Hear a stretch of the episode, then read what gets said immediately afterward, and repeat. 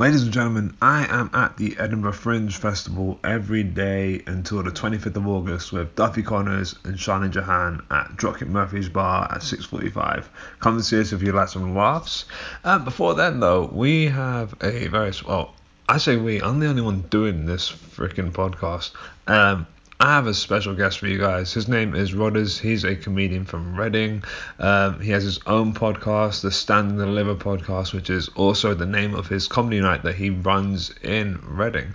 We literally talk about pretty much everything to do with the comedy to do with the comedy circuit um, and whether we think the Reading comedy circuit is in a good place. We talk about competition that we were both a part of, which went well, as you'll see, it went it went um, it was a fun night. And we also talk about the Harry Enfield and Chums show. So yeah, please welcome Rhodders.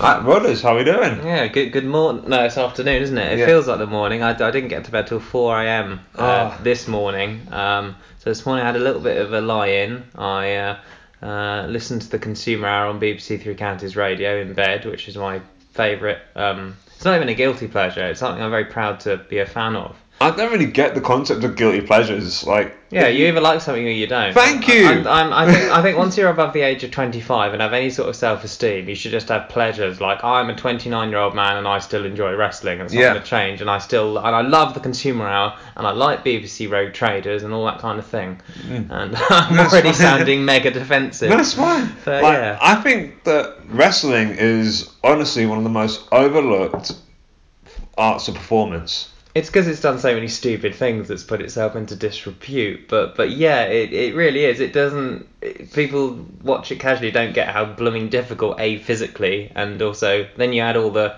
drama uh, Yeah. and the, the sort of the acting ability and the making a persona and having to do stuff in one take because it's in front of a live audience. Yeah. There are all these. Uh, it's if I mean I think it's harder than stand up in some respects. Have you been to watch it live? Yes, I have. I, I went to see Rev. No, hang on. Progress was the last one. I saw Progress in Camden. Absolutely incredible.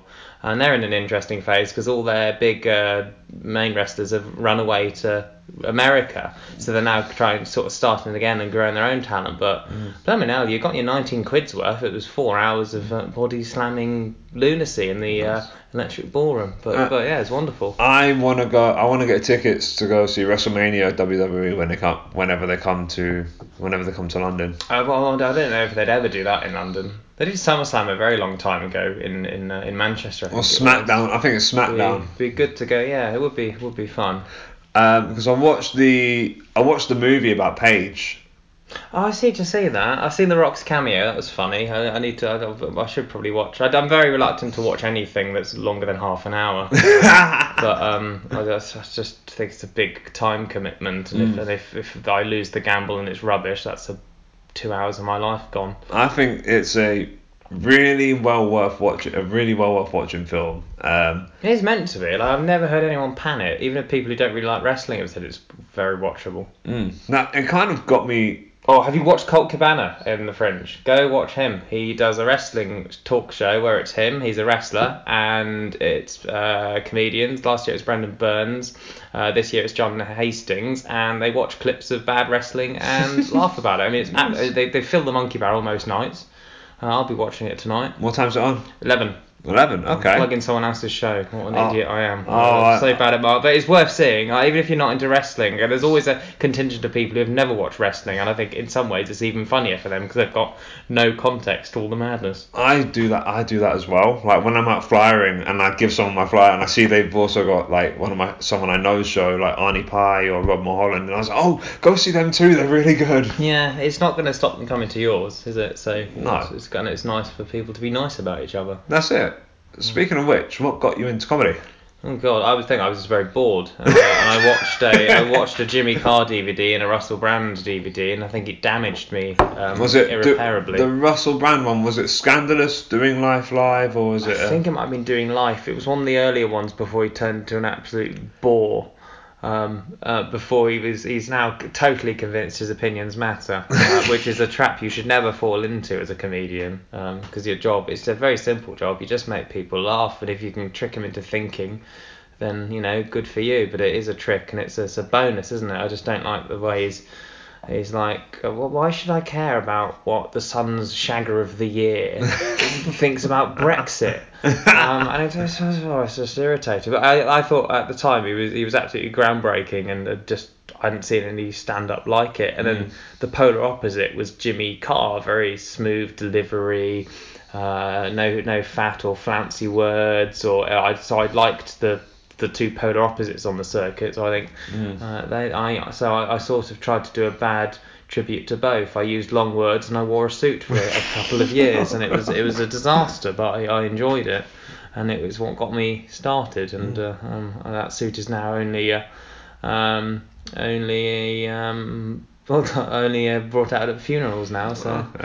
Uh, it's funny you should mention doing life live because that again, that also was one of my inspirations as well. Watching, buying that, I remember buying that DVD from HMV, going home and just whacking it on, and just been completely mesmerized by everything about everything about not just this, not just not just the show, but like watching him. Because the whole set was very interesting, and all this Buddhism inspired just tat all over the stage, and mm. then there was um I know he, do, he does have stage presence, so you cannot deny that. And I'm sure even now, I'm, I now even now I'm fed up of him. I'm sure if I went and saw him live, I'd I'd laugh at the bit where he wasn't ramming down a political agenda, which probably would be about ten minutes the hour. But um, uh, yeah, no, I think uh, at the time I thought it was wonderful. I used to love his show on Radio Two. Um, with um, Russell, with um, Matt Morgan, yeah, with Matt Morgan, that's the one. Well, Jonathan Ross ruined it. that put comedy back a long way, weirdly it, enough. It uh, did. The BBC really just panicked and didn't do an awful lot for comedy for a long time after, and they've only mm. just sort of started doing comedy again. Mm.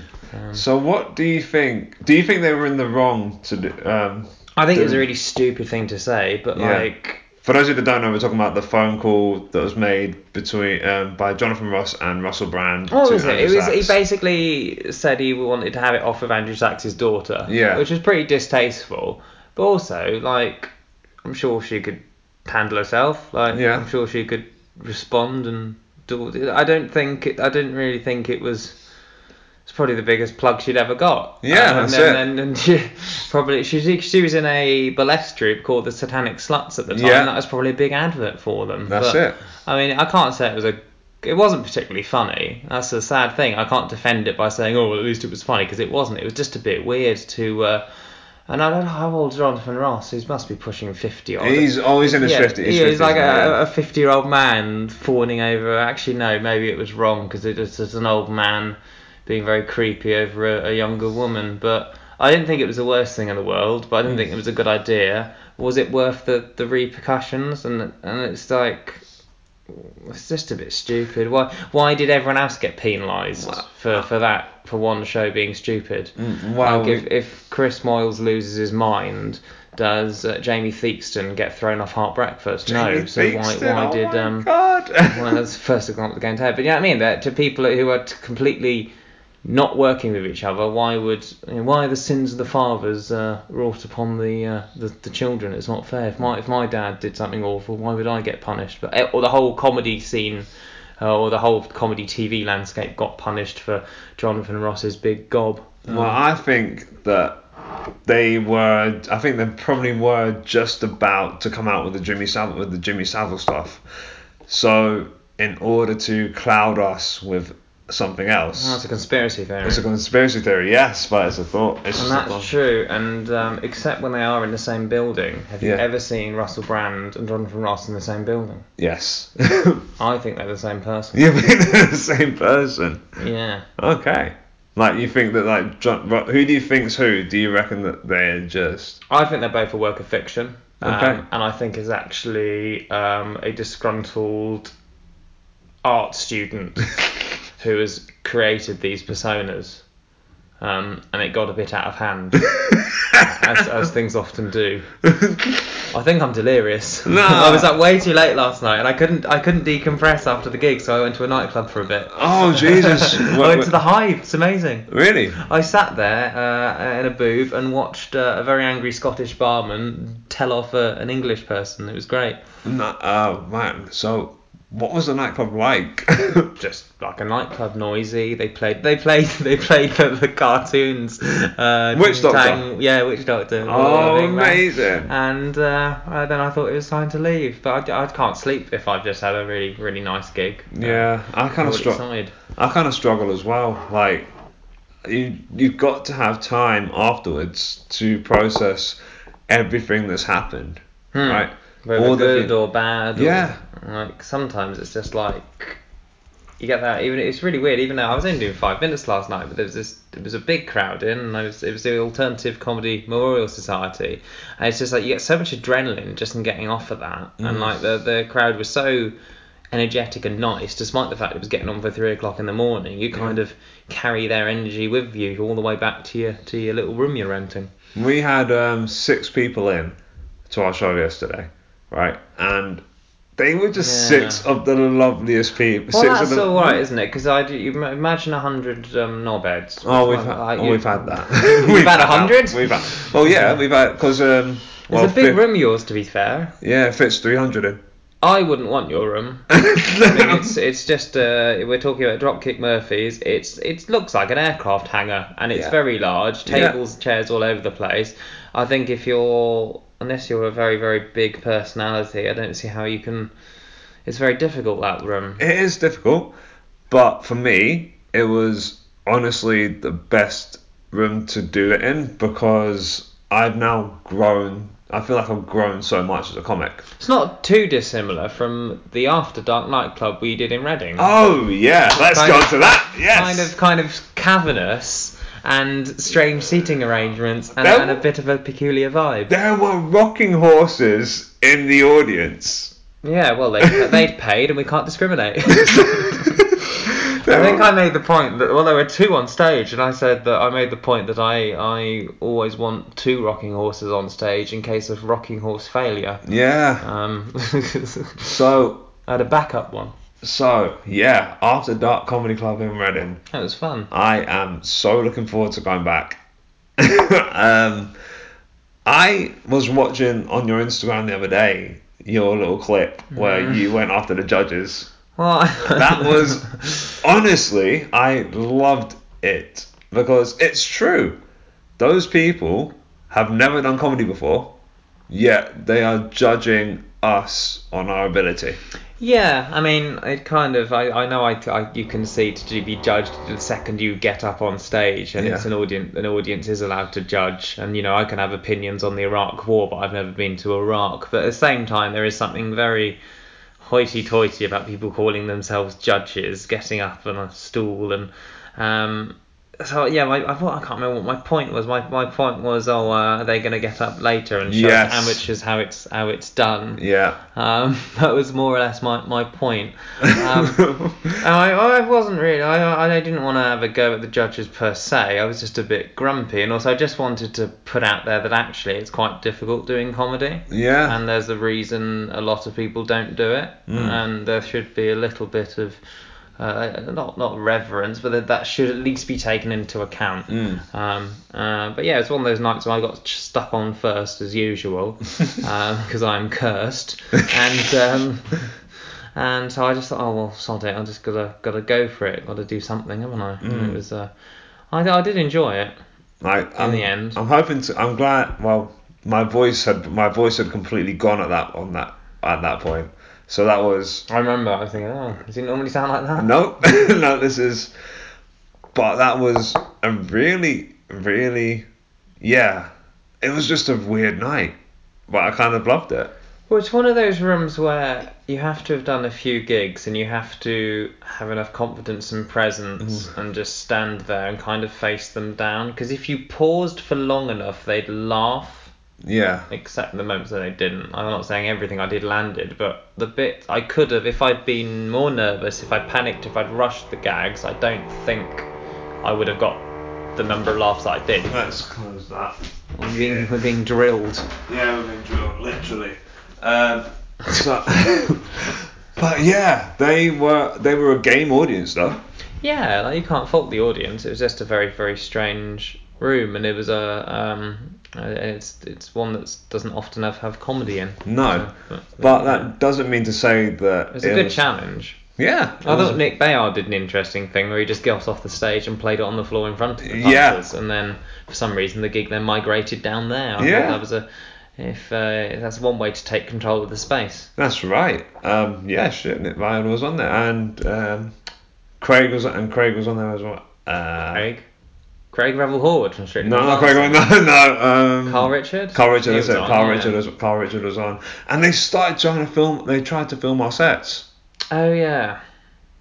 I'm fed up of that happening. I got um I once the best one I had was in oh I think it was somewhere near Pimlico in London, um and someone started filming in the front row, so I politely had a go at them, and I think I made the point that they were watching it on the world Shitters TV. they might as well experience life. It turns out she was a world famous travel vlogger, and Oh. now I'm in a travel vlog because we had a chat after. I thought, oh yeah, sod it, use the footage. And it's quite funny because she she just put it in unedited, the bit where I have a go at her. so it was uh, it was excellent. Um, That's that's cool.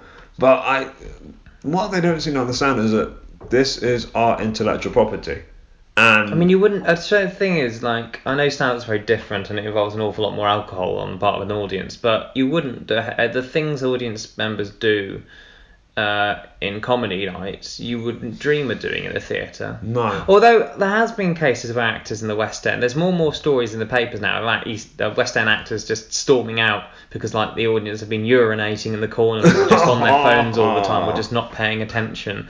So I don't know, maybe people just don't know how to behave anymore. Yeah. so it's very middle aged, but I think I think there is a um, an increasing problem of people watch stuff on the TV and then don't really know how to respond to stuff when it's live. Mm. Yeah, that's true.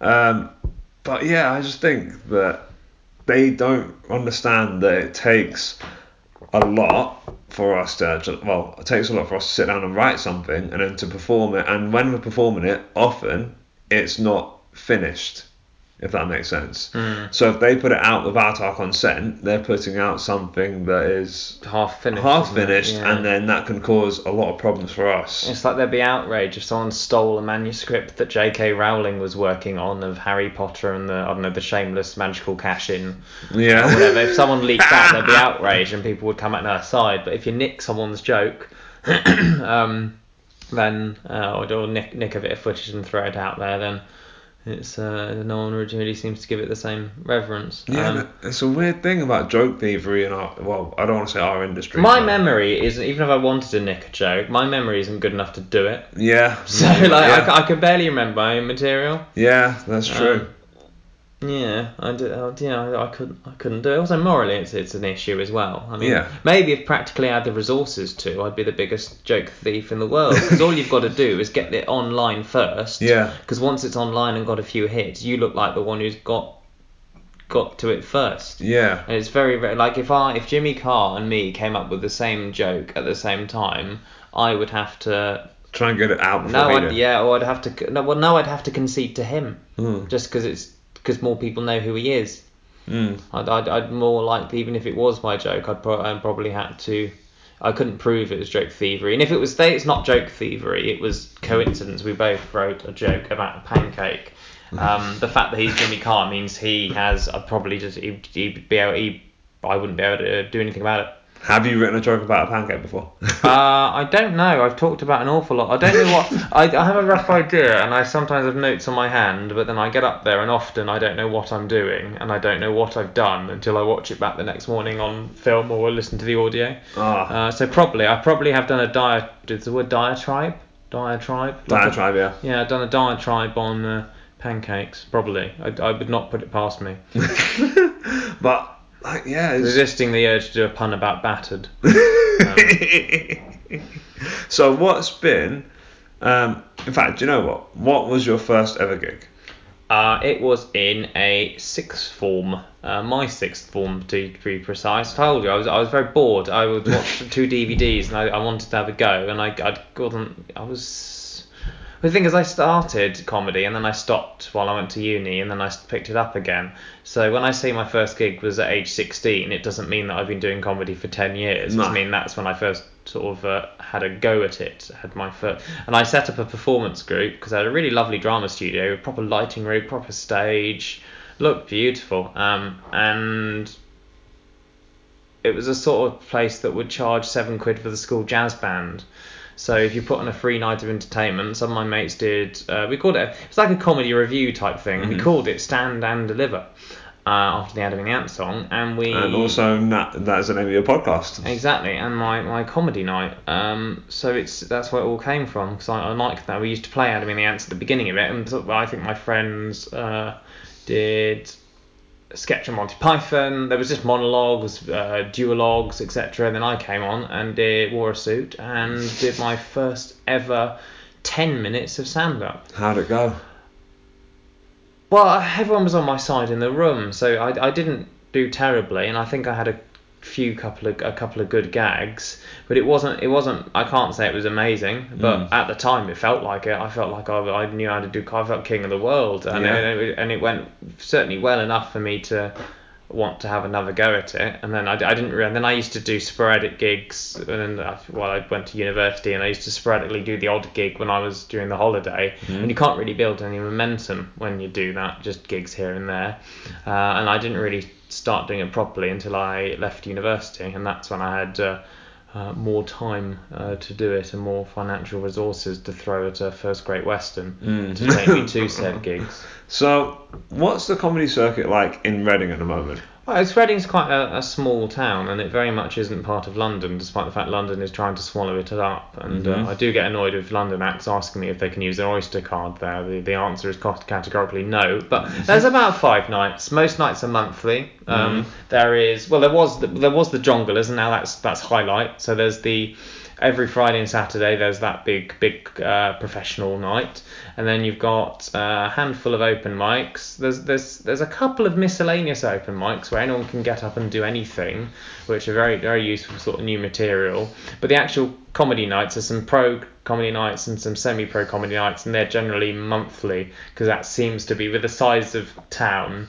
Reading, that seems to be what it can support, and I think if you run a gig more than monthly without a massive marketing budget, uh, then I, I think it would be incredibly difficult. Mm. Um, but yeah, the people of Reading are actually very supportive because it's one of those towns where there should be a bit more going on and there's a real appetite for culture. So if you put something on and you shout loud enough, people turn up and support it. Uh, it's, Mm. it's quite it's, it's a nice town in that, that respect. So once you once you uh, break into people's consciousness and uh, that sounds sinister. No, once people not. are aware of you, then it, it doesn't take too long to build a rapport with the, with the people, and uh, they're, they're they're nice about it, and they're, they're very supportive, and they I think there's a lot of people in Reading that just jump at any opportunity to go watch something fun. Mm.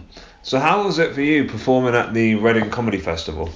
Because you opened for the guy that won the After Dark. Oh yeah, it was a bit of a nightmare to be honest with you. Um, it's same same venue. I, I talk about it at length at my my own podcast, but um, I will I will paraphrase because I've I've already gone into this story many times on my own show, and it's it's a bit.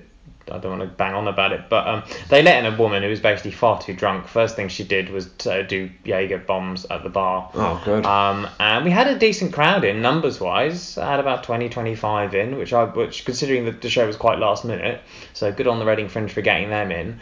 Uh, but this woman was just dreadful, um, and she just wouldn't shut up, and uh, they shouldn't have really let her in.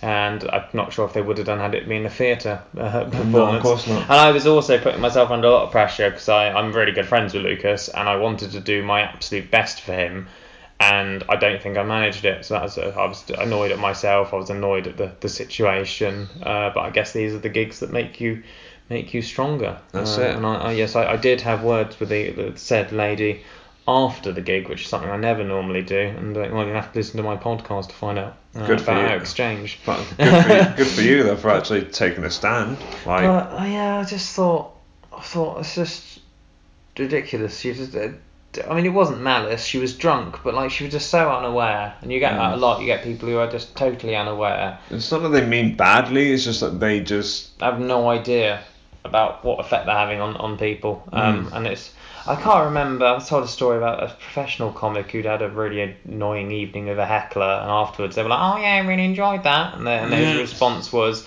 "Well, I would have been an awful lot funnier if you'd shut up. I can get a laugh every every." You know, 1.4 seconds or whatever it was, if people don't get in my way. Um, so yeah, if you just let the comics do their do their job. Yeah. Um, what was it? Yeah, it was quite difficult because you had the drunk contingent at the front, and then the rest of the room was stone cold sober. So you had two polar opposites, and then every moment that was taken up by the drunk was mm, uh, attention taken away from the rest of the room. So it's just very easy to lose them. So um, I, I I think I was meant I was meant to do seven. But I think I did about 17 to 20 because I wanted to get the room in a fit shape for Lucas to do his, his show. Yeah. Um, but yeah, it was a it was a quite a quite a difficult one. But, but you survived it. yeah, yeah, exactly. But you very dying on stage is normally figurative. Uh, in in a couple of there's a couple of notable exceptions. Incognito. Um, and Tony, um, um, what's his name? Tommy Cooper. Tommy Cooper, not like that, like Cooper, this. Tommy Cooper, yeah. Um, but it, they weren't dying because of the veracity of a heckle. No, they they had died of- underlying health conditions. so you are going to survive, and that's a, totally some gigs. I've had much worse gigs than that, but that one I think upset me more. Yeah. Um, and I think it's just about trying to think, oh well, you're only only another gig away from a good gig, um, and all you need is one gig to blow the memory away, and you know that when you come back to that, if you're very honest with yourself, and once you've given yourself a few days to calm down, you can think, well, how can I handle that differently? And then when you're confronted with that situation again. Um, you'll do it better, and I dealt with that situation better than had I been given that scenario a year ago. yeah. So uh, as long as I'm not getting worse, then I don't think I can. I, I, should, I don't think I should berate myself too heavily. Um, as long as I'm honest. I was speaking to um, our lead, the leading show, um, the guy who does the leading show as well as Masai Graham, right? And what he said is just so true. It's like you don't learn, you learn from the bad gigs. You don't always learn from the good ones. That's very true. What what did you yeah? What can you learn from a good gig that um I think maybe oh that bit works better than I thought maybe but it's all very general stuff. It just Yeah. gives you a good confidence boost. Yeah. Like um yeah you're right. And when things go a bit wrong and you have to work hard, then that is the um. That, he's right with that one. You don't learn well from success, unfortunately. No, you learn from the hardships, and that's Unless you can pinpoint why that went so well. Unless Yeah. you can be real. I think generally though he's right.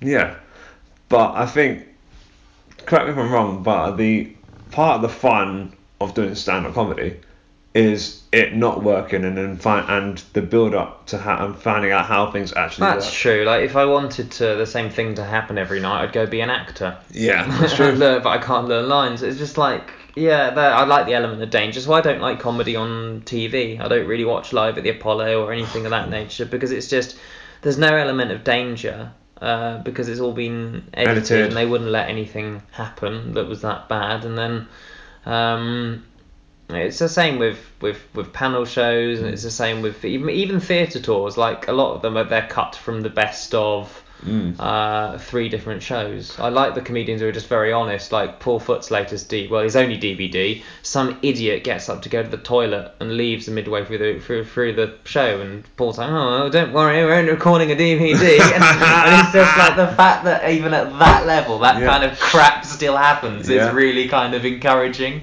and uh, and it just it just makes it so real that that um that they just left it in. Well, saying that I would happily go and watch a panel show being filmed because it just looks like such an interesting dy- it just looks like such an interesting dynamic because I know they take about two hours to film. Yeah, and they cut the um, and they they, they cut most of it out, and they've got um. I, I went to I used to go and watch uh, a lot of radio panel shows and sketch shows being recorded at the Radio Theatre in Mhm.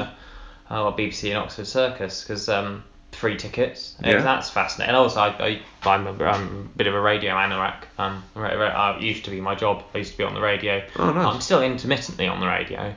Um, weirdly enough, mostly in Portugal, but that, still that, that, that bug never leaves you. Like you still, I've, I've still got, a, you know, I find it very interesting. Um, when did you start doing radio? Um, I did internet radio shows from when I was nine. Uh, I was on hospital radio for 12 years, and I was full time in radio for about 6 uh, Mhm. presenting, producing, travel news, anything I could lay me hands on, anything that kept me by a microphone. Mm. So, what's the differences between with- being on the well? Obviously, there's doing stuff. Well, obviously, you're not doing it in front of an audience, but what's the emotional differences between being on the radio and doing stand up? Um, they're both pressure. You've both got to keep to time. Yeah. Um, I do usually, unless something goes wrong, I do pride myself on sticking exactly to time, and that's because of radio, because you have to back time to the adverts, otherwise Mm. the whole thing goes wrong. And if you miss the news, then everyone goes mad.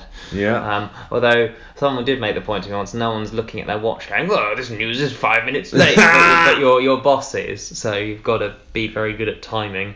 And I guess on in stand up, although I'm not in a hurry to play the next Bruno Mars record, no. um, I am I am still trying to get through a certain amount of material in in an allotted time. Mm. Uh, they're stressful, but for different reasons. Radio is quite weird because it's quite there's no atmosphere. It's just you. I was didn't have a co-host. I was just usually just on my own. Usually, I'd used to, I used to often do cover city shifts. Like I spent four hours on air on New Year's Day. There wasn't even a newsreader in. I was the only one in the whole building.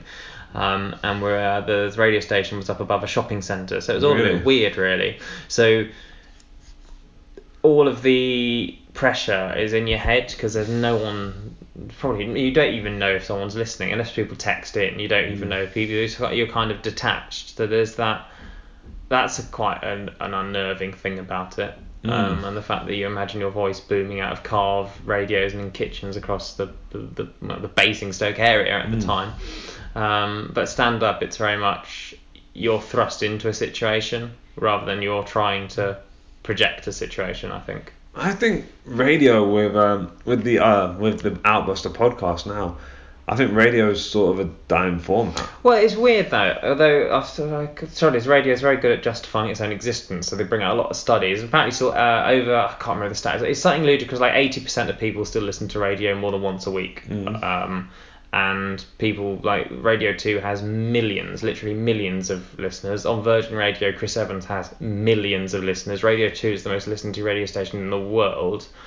Uh, but no, sorry, not the world. The, the, in Europe, in Europe, uh, I don't know what the most listened to in the world would be, but it's like in certain age groups. I don't really know how it hangs on because I've got a bit. I, even though I'm an anorak, I've got a bit fed up with radio. If I want music, uh, I've got my Spotify subscription. If I Yeah. want talk, I've got podcasts where people will talk about exactly what I'm interested in. Um, and it got me thinking, like, how would you explain radio to someone who'd never heard of it? It's like, oh, well, you can listen to music, and they were like, oh, great, uh, but but you can't choose the music, uh, and and also that they've only got about ten songs, and then every so often uh, they'll play uh, somebody trying to sell you double glazing for three minutes, and then somebody will pop up and say something in aim and uh, do a quiz where you can win, uh, I don't know, your own body weight in ketchup or something, and then they'll probably play a song you're getting a bit fed up of.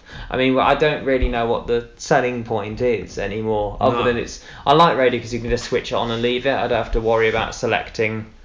Um, a a playlist or what have you, but I, I, to someone who is who's young, uh, how would I explain to it? I, would would a, would a like an eight year old find the idea of radio ridiculous now? I don't know. Like I don't know many eight year olds. Bring me an eight year old. I'd like. I will. I will conduct that experiment. I will. Because the only reason they'd ever listen to radio is if their parents did it. Yeah. And then when if they don't, it's habitual. I, I listen to radio because like, um, people around me always have. So I guess it's you, you pick it up as a habit. If that habit isn't being passed down, um, you know, I guess I guess um, because if you brought up in a household where nobody watched telly, Mm. it wouldn't be until later on in life you'd you'd maybe you wouldn't never you'd never watch it. Yeah, I just think that we are starting to wake up a little bit now, and having people tell us what we can and cannot say on air is not. It's not seen as okay as as okay as it was back in the day. Well, they were doing a lot more self censorship now. I think we're now a more prudish and more easily to upset society than ever, despite the fact we've now with podcasting there are no rules, there is no Yeah. Ofcom, there's no. Um, but I think people are more and people are obsessed with demanding apologies. Like I, there's a comic now who he's just he just. Um, I, I wish I'd read the article properly, but he, he made a joke about Tourette's, and now a Tourette's charity are Yes. demanding an apology. I don't know what the joke is. Maybe the joke's really horrible, so I can't really have an opinion without reading it. But like, I'm very dyslexic. People make dyslexic jokes all the time. Uh, I don't find it. I find very few of them funny on the grounds that they don't have any understanding of what, what it's like. actually, is, yeah. But I'm not gonna. I don't want an apology. I mean, No. who'd be bothered with that? I mean, I mean, it's a very good way of the charity getting publicity, I guess. Yeah. But I don't understand this whole. Oh, you must apologise because um. If you're made to apologise Hmm. to something, it's, it's meaningless. If I say something truly terrible, if I say, well, what can I say that won't get me arrested? If I say everybody who has a gas oven is a Nazi, yeah. uh, and suddenly the, the, the gas oven society are up in arms, going, well, actually no, they're, they're though they're, they're actually more environmentally friendly than you think, and you know how can you say that? And we demand an apology, and I go, okay, I'm sorry, I called everyone who has a gas oven a Nazi. yeah. It doesn't mean anything. It doesn't mean I'm sorry. No. It just means I'm, I'm, I'm sorry. I'm suddenly being pressured into apologising. It's because we live in a council I've culture. still had the had the had the the thought that people who have gas ovens are Nazis, Mm. and why can't I have my own? That just leave me to have my. It's obvious that's an extreme example, but just like I wouldn't expect somebody with a gas oven to like the fact that I'm calling them a Nazi. But surely they could just say, think, well, that's their misguided view. Let's let them get on with it. Mm. Um, oh, it's- I know, yeah. It's because we live in a cancel culture. Free speech! Yeah, free speech. But No, make them pay for it. but what quid in the bucket. but what people don't like yeah we live in a cancel culture and people as I said want free speech right but what the free sp- what what the free speech people don't understand is that free speech also I just I don't think people do. People don't want free speech. People want everyone to agree with them. And free speech is a good guise. Free speech is also a really good way of covering up lazy comedy. Mm-hmm. Um, and I, you want to go watch Laura Lexx's um, uh, show Knee Jerk. I, I'm, I'm I shouldn't have gone into this topic just saying oh lazy comedy, but I'm not saying she's doing lazy comedy. Her show is, is brilliant because what she's basically said, he says nowadays there's no one in the middle and everyone's stereotypes. You're either left wing or right wing. Yeah. And you can't be I don't know left uh, you can't be green party on the environment but then also think you should have the death penalty in some circumstances. You can't you're just not allowed to have that. And she makes and she like she's the only comedian I've heard in a very long time who's managed to say something sensible and down the middle about Brexit and politics whilst making it blooming funny. I mean I, Really? I really got my nine quid's worth out of that show. Um, Really? and uh, considering like she's she's a top she's a top club comic and it's just amazing seeing what they can do given the extra 40 minutes. Um, is it 40 what's 6 60 what's what's 20 minus 60 Work For wait, 'Cause normally four- a club si- comic 20. Wait, sixty minus twenty, right? yeah. That's forty. yeah I was right I should have more faith in my maths ability. Woo! yeah no it's amazing what these uh, these professionals can do what she could do with that extra 40 minutes. Um, I thought oh this is I've learnt and I've laughed. And it was a very nuanced kind of approach to and it's, it's a blooming difficult topic because everyone you say Brexit everyone just goes "Ugh," and there's so many. Also comedians seem upset well audience members as well everyone's obsessed with it but no one really wants to talk about it. Like last night at lolbot wars. Oh, I am saying that um, there's a bit where in the in the robot wars themed comedy competition where audience members write down on uh, whiteboards topics for us to improv about. And somebody wrote brexit and the compare elliot just went why? And he goes um i thought it was topical. He, he didn't say he was interested in it or he didn't think oh maybe it will get some good material um, I don't think you can make a good Brexit joke anymore. Apart well, maybe Laura Lexx can, but I have yet to hear one which hasn't turned me off completely. Yeah, uh, I think what what she did, she had a go at both sides. Um, she did like very silly caricatures of, of both sides, uh, one after the other, like they were having a discussion, and it's kind of highlighted the the absurdity. Um, But but yeah, uh, free speech. there are only, but saying that, there are only a limited amount of things that are like that. There are only a limited limited amount of topics that can actually be that can actually be talked about because there's a finite number of things. But I guess so, but there's lots of things that. But think that eh, most comedians talk about the same five topics. There's relationships, there's politics. Yeah. There's not that, and there. Uh, whereas I don't know, Paul Foot, who's my favourite comic, does a whole uh, section about uh, a hobby horse Nice. and a shire horse, and d- d- there is comedy. You just need to have a good brain, and you need to not be lazy. I think That's it. Um, there's there's comedy everywhere. It's just I don't. I, and sure, there, there's finite, but I think there's billions. There's billions of there's- ways to talk about. there's so many that should like. The universe is probably is the universe finite? If they say the universe is finite, that's probably a controversial thing. But the universe is finite, but it's so bloody massive, and we're so small, it might as well be infinite. Mm. Um, yeah. So yeah, so there's as you said, well, yeah, do you know what? There are there are billion, there are loads of things to talk. There are a finite number of things to talk about, but there are infinite ways in which you can talk about them. yeah, and so- I think that's and I think that's the issue, especially on the open mic circuit, that a lot of people are taking the lazy route to Well, you and also you learn just by copying to a degree. Like you, you learn by sort of mimicking your idols, and then hopefully you develop your own style along the way. You know, Mm. Yeah. originality is very difficult. You you are right. This is a bit deep for a, was it Tuesday afternoon? Oh, it's fine, man. Someone needs to make a knob gag quick. Bring it that down to earth. Just go to any open mic gig.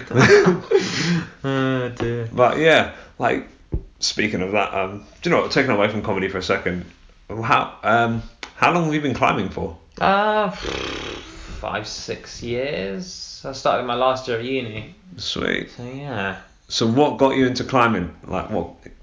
Um, I got uh, press ganged into it when I was in a student union and, rather inebriated. Oh, but God. also, also like the fact that I was succumbed to it meant sort of unconsciously I wanted to do it, and I've always wanted to have a go. Yeah. And I'm very dyslexic, very dyspraxic, terrible at Oh, same. I'm dyspraxic. It's terrible, isn't it? Walk Yeah. into everything and fall over things. Um, Yeah. My handwriting is, is um, well, don't go there, shocking. But Yeah. um, so like, I always wanted to have a go at it, and then suddenly I was given an opportunity to, and it's just it's a really nice thing because you kind of just compete with yourself, Mm. and everyone because it's so because it can be very dangerous. Yeah. People don't tend to be knobs because you don't want to climb to trust someone's life with someone who's a who's a brat. Yeah. So I That's understandable. So I, I just um, I'm getting ready. I went climbing yesterday actually. I found a bouldering centre um, Oh, nice. in Edinburgh, and uh, tomorrow night I'm going to Ratho, which is um, Scotland's international climbing centre. It's like cut into a massive rock face because I've uh, I've made a climbing buddy. I just put it out on Facebook, and I found a guy who runs a printing shop in Edinburgh. Must be raking him with all the flyers. Yeah, and we're yeah. we're driving off tomorrow evening to go climbing. Oh, nice. If I had more time, we'd actually go outside and get on the real rock, but but we don't because he works till four, and I'm meant to be doing a fringe festival.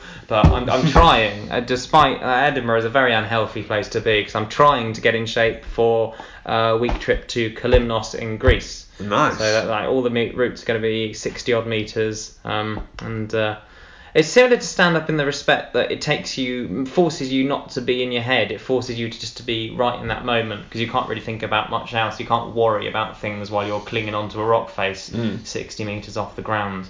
Um, and there's also a huge psychological element to it, um, and that's the hardest bit. I think um, strength and uh, everything is um, physical strength and technique is all a bit secondary because if your head game isn't together, then you won't be able to do it. Yeah. And that's what I'm working on at the moment. I'm uh, doing doing fall training at the moment, which is terrifying. Shit. How are you? Do- so what's fall training? Uh, well, it, uh, it's different types of climbing. Uh, lead climbing, where you take the rope up with you, you clip it into bolts up the rock face. So if you were to fall, you fall the length of the slack in the rope system and down to the, the clip. Mhm. So you land somewhere below the clip. And it, if you're high enough and you're nowhere near the floor, you're it's perfectly safe. If you're belayer, the bloke managing the old woman. Yeah. Um, That's it. We're an um, inclusive person- podcast. well, women, women make better climbers in some respects because they don't generally they don't have the as much strength as the men. Men will muscle their way through climbs in the most ungainly, hideous fashion, whereas many women have to do have to work actually at technique. And then you get women who are just can do both. You get women who are stronger than blokes. Obviously, I'm talking generally. I think that where if you have uh, two new climbers, women tend to be better at technique and um, can it's, it's only the strength where it becomes a bit of a bit is where the difference lies. Um, but yeah, so with with falling, you can if your B belayer knows what they're doing, it's actually safer to, to fall higher, um, and it, it can be perfectly safe. Trouble is, uh, we've got millions of years of evolution telling us that Yeah. falling is wrong, so your head is screaming at you not to. Uh, so you have to fight this instinct and manage the fear because you can't eradicate the fear and you wouldn't want to. No. Fear is something that keeps you safe, but Exactly. you've got to got to manage it. So I've uh, my last uh, coaching session I had, my instructor she was like, uh, okay, climb up to the fourth clip, then just let go. Climb up to the fifth clip, let go. And I went all the way up the wall, just letting go. Nice. and then we got right to the top, and I let go, and I honestly, I, my palms were sweating, my heart was going. Uh, but it was weird. Is I used to be able to just jump off any route, um, no problem, especially indoors, because indoors is quite a controlled environment. You know you're not going to get rockfall. Uh, but then if you don't train it for a while, it kind of goes. Or if you have a bit of a scary experience, then y- your confidence goes. You've got to keep on topping up your, your falling confidence. And I think like Very strange. and I think it's generally as we get older, we get more fearful of things. You're right, and the kid you should see the seven or eight year olds they have in the classes learning to climb because they they weigh nothing. uh, they are too young to produce lactic acid, so their muscles don't burn or ache, so they can climb forever, and they have no fear. Yeah. because they totally trust in the rope and the person at the bottom. And uh, yeah, if you start young and learn good habits, then that's that. If I'd started climbing when I was eight and kept at it, I'd be obviously much better. Uh, but yeah, I love a good bit of climbing, and I think I need something. Stand ups takes over your life, and climbing takes over your life. So my theory is if I do both of them, they'll balance each other out because Yeah.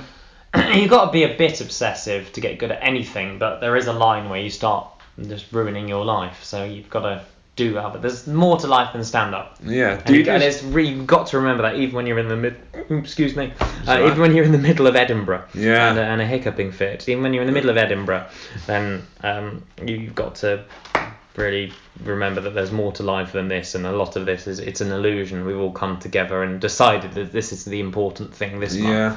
Like yeah, that is. I find that quite difficult to um, remember that there is in about a few. Well, what come Sunday uh, after uh, Sunday at about 7:30, 7:45. Yeah, Edinburgh will just go back to being quite a nice city. this will- yeah. and all the Scots will come back and go, oh, well, thank God that's over. I wish Oh. they'd taken their rubbish with them. Oh yeah, bloody hell!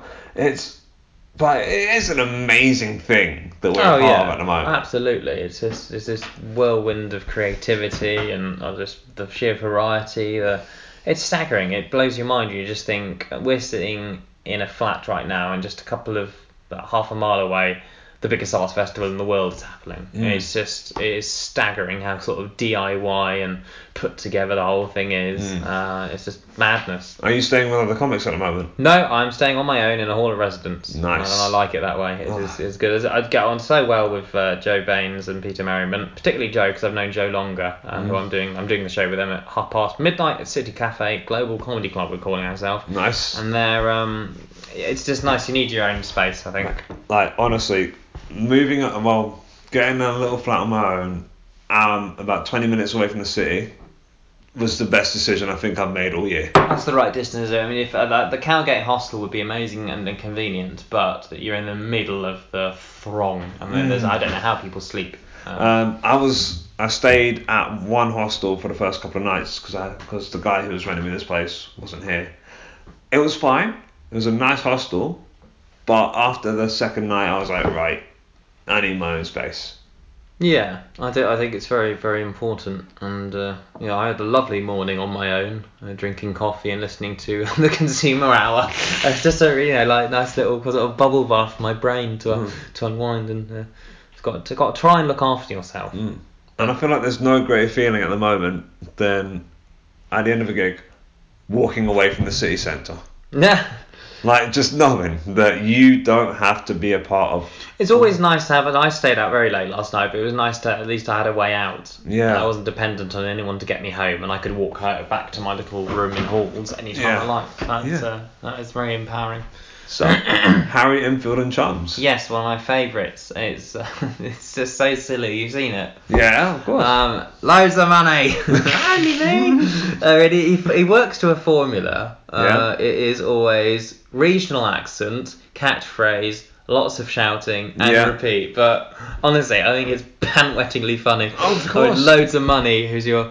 I, I I think they were very true at the time. These stereotypes. That was very much the up-and-coming yuppie who. Yeah. had come into money very quickly and didn't quite know what to do with it. Mm-hmm. Um, I just think that the scene where he drives to the countryside and just throws wads of cash at people and gets thrown out the village pub. oh, it's just so absurd. But there's also in those characters, there's a tiny grain of truth. I Um, think the uh, for me, this is going to sound so cliched, right?